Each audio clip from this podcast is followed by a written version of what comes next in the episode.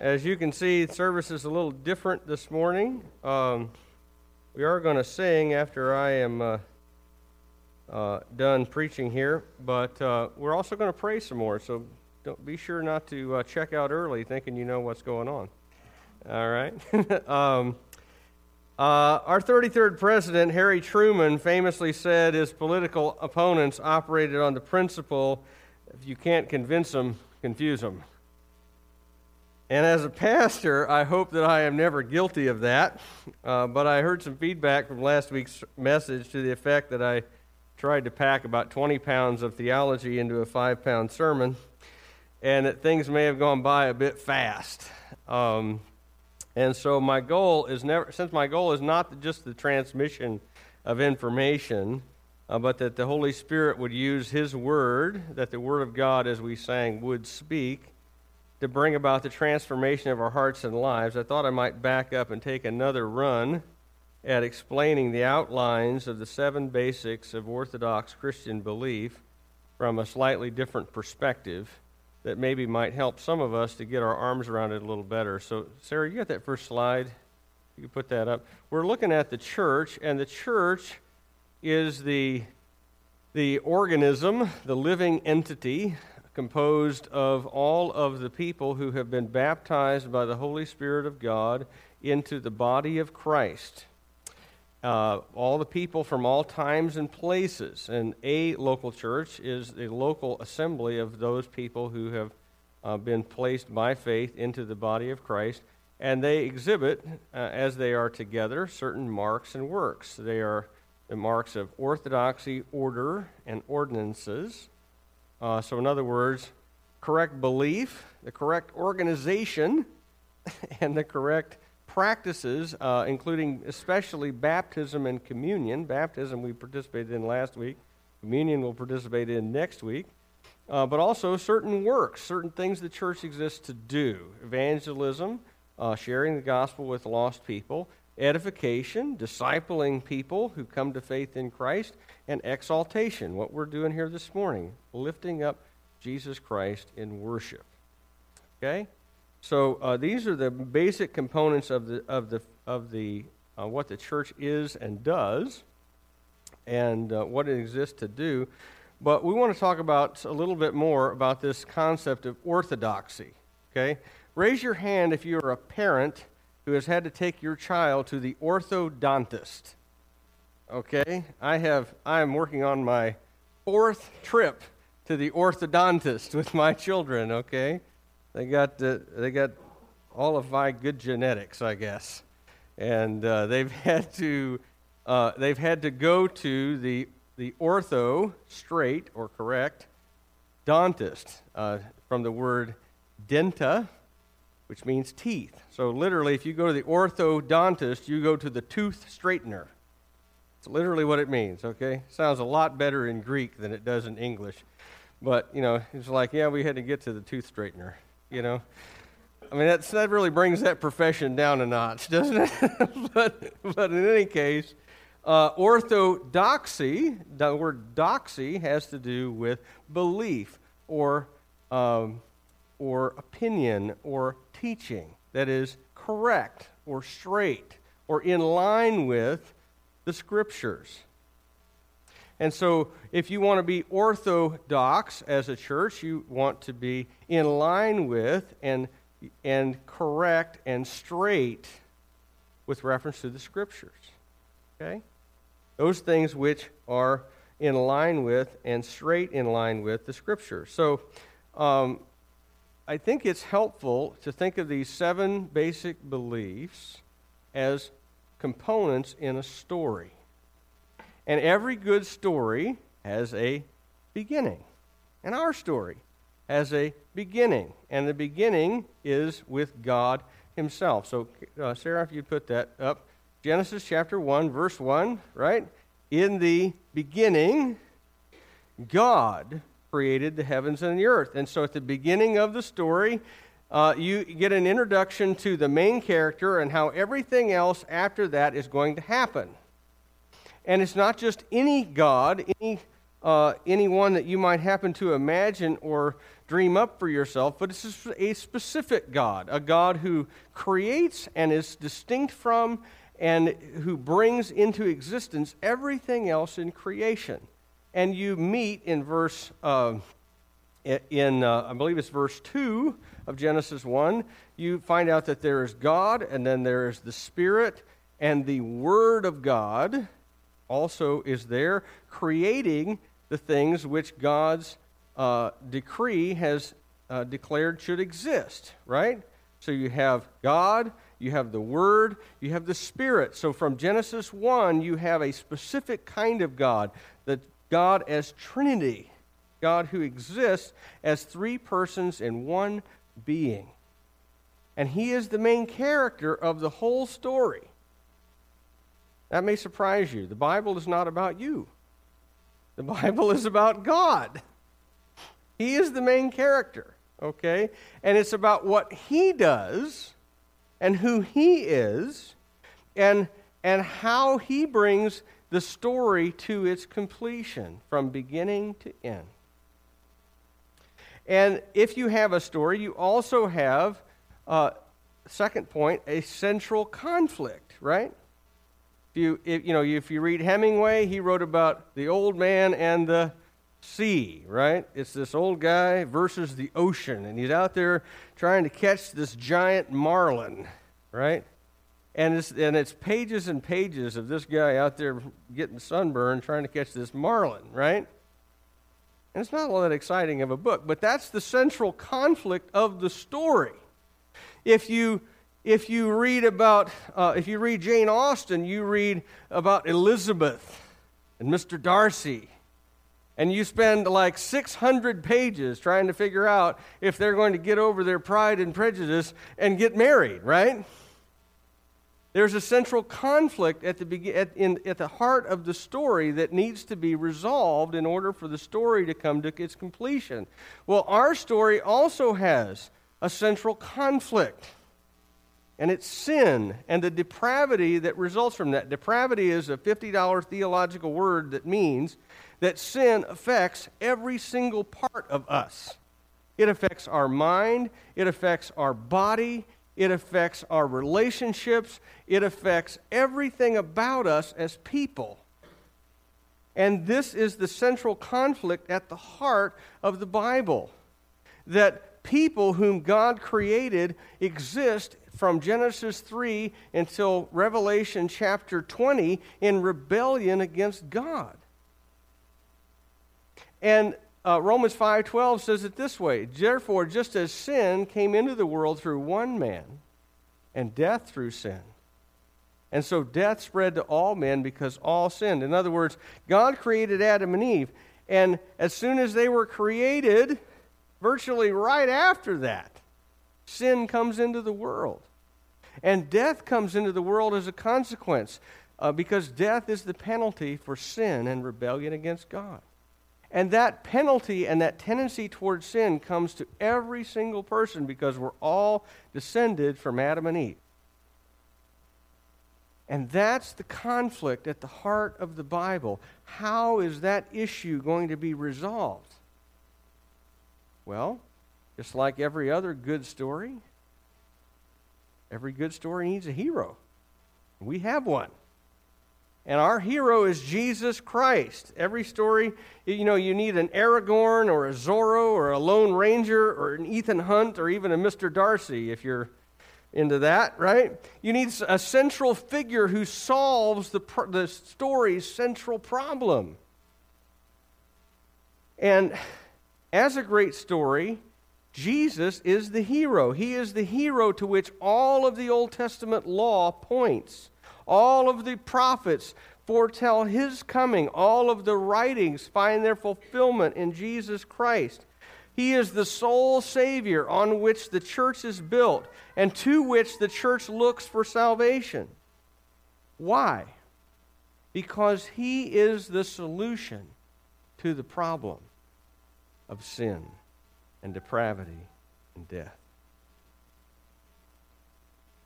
Look at Romans 5 1 to 2. Therefore, since we have been justified by faith, we have peace with God through who? the hero, our Lord Jesus Christ.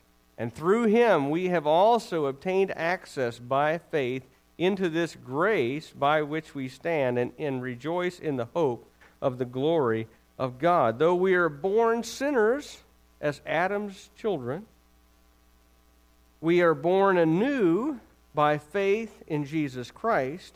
And in, and in the great war that we have declared by ourselves uh, with our sin against God, peace has been established.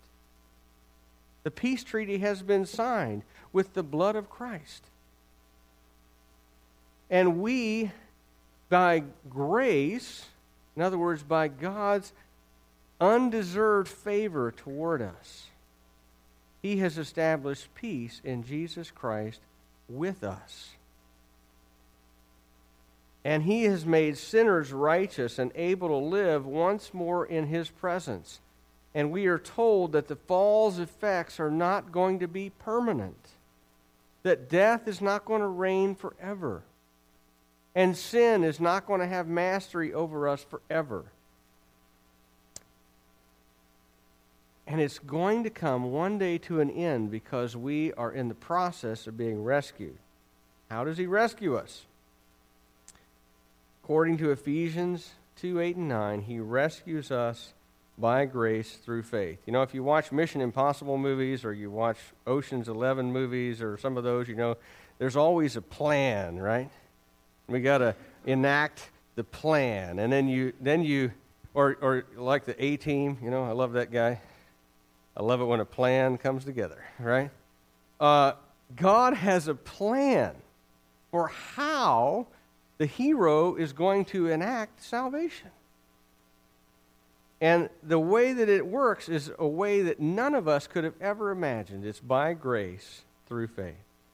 For by grace you have been saved through faith, and this not from yourselves. Not your own doing, it's the gift of God, not as a result of works, so that no one can boast. In other words, uh, our rescue from our sin and its penalty of death and, and eventually hell comes not about by our own participation and our own effort and our own work or trying harder to be good. It comes about not through some kind of strenuous program of self improvement and self atonement for our sin where we go, you know, God, I'll just try really, really hard to make it up to you. I know I'm a screw up, and I know that I'm in rebellion against you, but I'll just try harder. God says, no. It's a gift. It's something that you cannot work for or earn or deserve. You can simply receive. In fact, according to this passage, if you read it closely, you'll see that even the faith required to receive the gift comes to you as a gift. Even the faith to believe is a gift of God.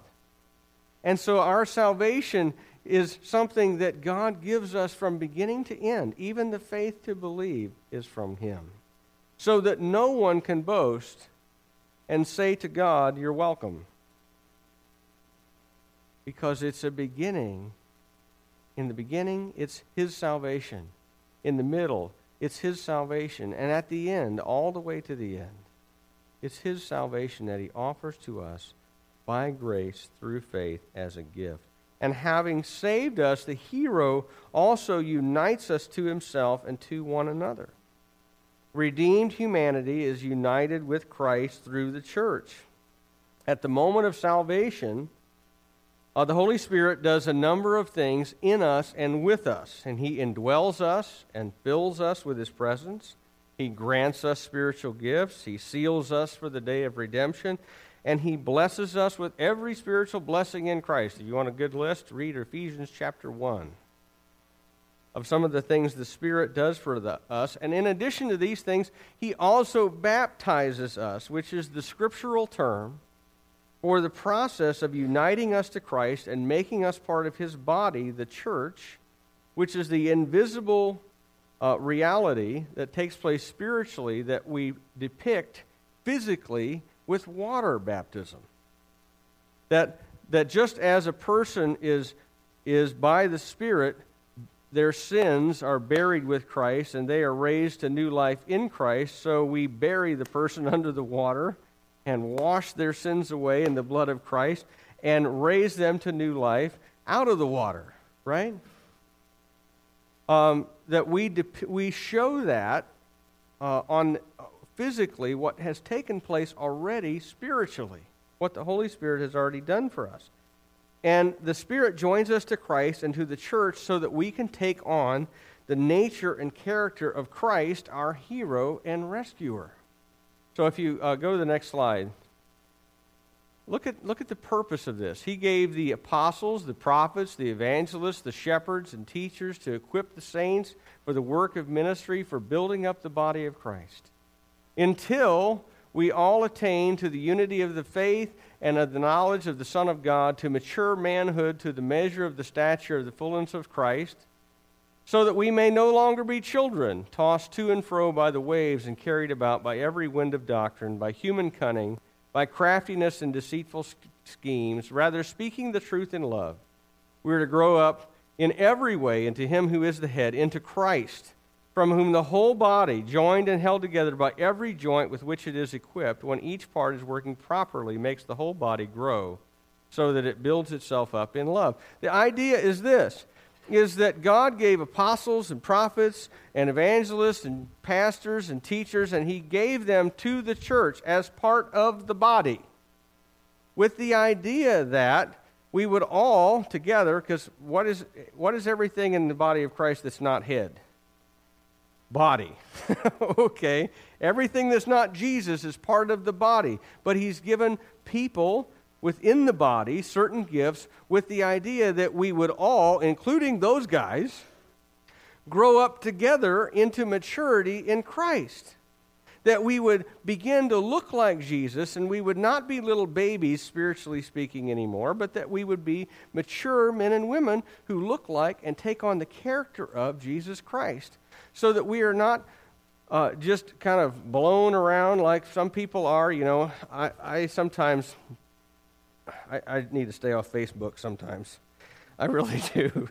because there are people out there that they post all kinds of stuff and it's kind of vaguely spiritual. And you go, where did you get that nonsense, right? Um, and they're just kind of blown about by every spiritual sounding thing that comes down the pipe. But that's not the goal, that we would stay with a total lack of discernment and total uh, lack of understanding of what the Bible actually has to say about God and about us and about the church and about everything else that's significant in life. The goal is that we would mature. Part of the reason we're talking about some of these central points of doctrine and the faith is so that we might mature and grow up because this is part of the heart of the faith. That we would be part of the body of Christ in an active way that we might grow to maturity. Again, I said this a couple of weeks ago, but one of the great myths of modern evangelicalism is that the only relationship that really matters is the one I have with Jesus. But that's not true. My relationships that I have within the church are there for my benefit to help me to grow to maturity. You know, one of the great ways that God does that, by the way, just let you in on a secret. He puts you into church with people who are also in the process of growing up and who are also sinners, just like you and me. And we have to deal with them. And it's not always easy, is it? Say amen. All right? It's not always easy. But you know what? The fact that it's hard to sometimes be loving to the not always lovable one another is part of the maturing process, right? Of learning to put other people and their needs first. And we all are kind of on the journey, growing up together into Him who is the head, into Christ, right? There's a lot more here. I could preach on that a while, but um, the final rescue of humanity and creation is still to come. In other words, even though the cross has happened, there's still more salvation yet to come. You know what the cross is? I'll tell you. It's D Day, June 6, 1944. Was World War II over? Not, not yet. There was still some fighting left, but the war was over. The Allies had landed. It's, it's June, uh, it's July 2nd, 1863. Joshua Lawrence Chamberlain stands on Little Round Top with the 20th Maine and repels the rebel forces advancing under James Longstreet. And he sends them back down the hill, and he puts his gun emplacements on the top and shells the Confederacy back down south. Gettysburg. Is the war over? Not for two more years. But the war is over. Lee just doesn't know it yet. Right? In the same way, Jesus Christ crucified is Gettysburg. It's D Day. The hero has landed. The war is over. The mop up is, is on at this point. Okay? That's where we are. That's where we are living. We are living in the era after the war is effectively, for all intents and purposes, over, but the mop up is still to come. And we're still in it. But the final rescue is coming. And the, and the sufferings that we experience now are one day going to be all done. Look at Romans uh, chapter 8, 18 to 25. For I consider that the sufferings of the present time are not worth comparing with the glory to be revealed to us. For the creation waits with eager longing for the re- revealing of the sons of God. For the creation was, sub- was subjected to futility, not willingly, but because of him who subjected it, in hope that the creation itself will be set free from its bondage to corruption and obtain the freedom of the glory of the children of God. For we know the whole creation has been groaning together in the pains of childbirth until now. And not only the creation, but we ourselves, who have the first fruits of the Spirit, groan inwardly as we wait eagerly for our adoption as sons, the redemption of our bodies. For in this hope we were saved. Now, hope that is seen is not hope, for who hopes for what he sees? But if we hope for what we do not see, we wait for it with patience. Here's what Paul is saying He's saying, The great day is coming. The curse will be reversed. The creation will be healed, and us along with it. Our bodies will be renewed. The world will be put back to how it was supposed to be. And though we do not yet see final redemption, there is a day coming when our hope will be replaced by our present reality, when our faith will be sight. And we will no longer need to trust in what we do not see. And that reality draws nearer every single day because the hero, Jesus Christ, has already won the victory. That day is coming, and when it does, it will be well worth the wait. In fact, it will be completely, it will completely surpass all of the pain and suffering that you go through to experience it. You moms, you know what I'm talking about, right? You have nine months of suffering, followed by hours and hours of intense pain, right? And then you hold your baby. Is it worth it? Yeah, baby. It sure is. It absolutely is worth it. Would any of you go, go back and say, nope, not having that kid again? No. okay, well, maybe some days, right? but, but, but uh, for the most part, right? For the most part, you are so amazed and blessed that you have this child, right? And let me just tell you if that is an experience that you can relate to of pain and suffering followed by indescribable joy, the end that is coming will be so much more than that. It will be so much more than that. Jesus says the world is right now in the pain of childbirth, but one day, glory's coming, and it'll be worth it. And the story that we have is infallibly and authoritatively preserved for us in the scriptures. The last of these seven central truths is just as important as the previous six. All Scripture is God breathed, and it is useful or profitable for teaching, for correcting, for rebuking, for training in righteousness, that the man of God may be thoroughly equipped for every good work. Right? I'm not reading it off the screen. I, this is one you need to know, right? I hope you can quote it in whatever translation it is that you read. Because what this is telling us is, is that this book not only tells us a story, one big story, along with a lot of smaller stories and poems and, and other kinds of writings within it, but one big story from beginning to end of creation and fall and redemption by Jesus Christ and a restoration. And it's this book that tells us that story in an infallible way. And therefore, it is worth basing your life on. Amen? Now, some of you may, may be wondering at this point okay, so what?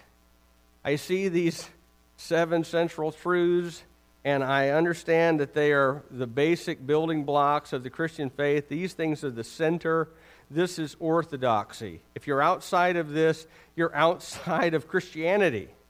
As my church history professor said, if you don't believe these things, uh, what you believe is something, but it's not Christianity. Right? This is the Christian faith. This is the heart of it. But what difference does it make? Well, let me just suggest three things. They matter for the church. They matter for the church. And I'll tell you why. Because if you pull any one of these things out, what you have is not a church anymore. It might have a name that it's a church. It might have a denomination full of lots of people who claim they belong to a church. But if you give up any one of these things, you are not a church because you are no longer holding to the apostles' teaching as it was given. You are no longer holding to Jesus' teaching as he passed it to the apostles. You are no longer holding to this book and what it has to say about the big story that we are all a part of. So it matters. And there are people who bear the name evangelical, in other words, the people of the gospel who want to claim that label and say, I'm an evangelical, I'm a gospel person, but they have given up one or more of these. This is the center. You can't move off of this. They matter for the lost. Because if you are going to share the gospel with people, you need to do it all the way. And they need to understand where they fit in the story. And where they fit in the story is they're back in Genesis chapter 3, lost, cast out from the presence of God, and unable by their own effort to get back to Him, and need to have the hero come and rescue them by grace through faith for, the, uh, for their inclusion in the church, for their inclusion in the kingdom of God that is one day coming. And they need to believe what God's word says about these things because God's word is true. They need to know all that. And you and I have a responsibility to share it with them. Mark and his guys are going out again this, this afternoon to share it with some more folks. Okay? Um, and they matter to you and me. We who have received and believed in the true story of the creation, the fall, the redemption, and the one day restoration by the Son, the Son of God have endless reasons for worship and for evangelism. Amen? If all we knew is that we are characters in this story too, and that God has created us and we fell into sin, and He has redeemed us in Christ, and He is one day going to restore us with Christ in the heavenly realms. If that's all we knew, and that's quite a bit, by the way. That's the big story of the whole Bible, is these things. Then we have endless reasons to give God praise. And we have endless reasons to share that same story with every lost person that we know. Because Jesus came as our hero and rescuer to save us from ourselves, from our own sin, from the death we deserve and the hell that's awaiting us if we reject Him. Amen? Amen. Let's, let's, uh, let me pray, and then we'll sing and we'll pray some more. God, our Heavenly Father, I pray that you would help us to see the big story that orthodoxy is all about. It's not just about dry sounding, dusty doctrines in a book, but it's about us. And it's about Jesus Christ, the Savior of the world, and about the triune God who made the world, whose world rejected him and rebelled against him, but he rescued them by grace and will restore them once more to his presence. Father, help us to see the majesty and glory of your story and our place in it. And help us to worship you and to, and to share the gospel with those who need to hear it. And to hold fast to this story and not some other that anybody else comes up with. Because this is the one that you have told us, and this is the one that is true. And Father, we pray in Jesus' name. Amen.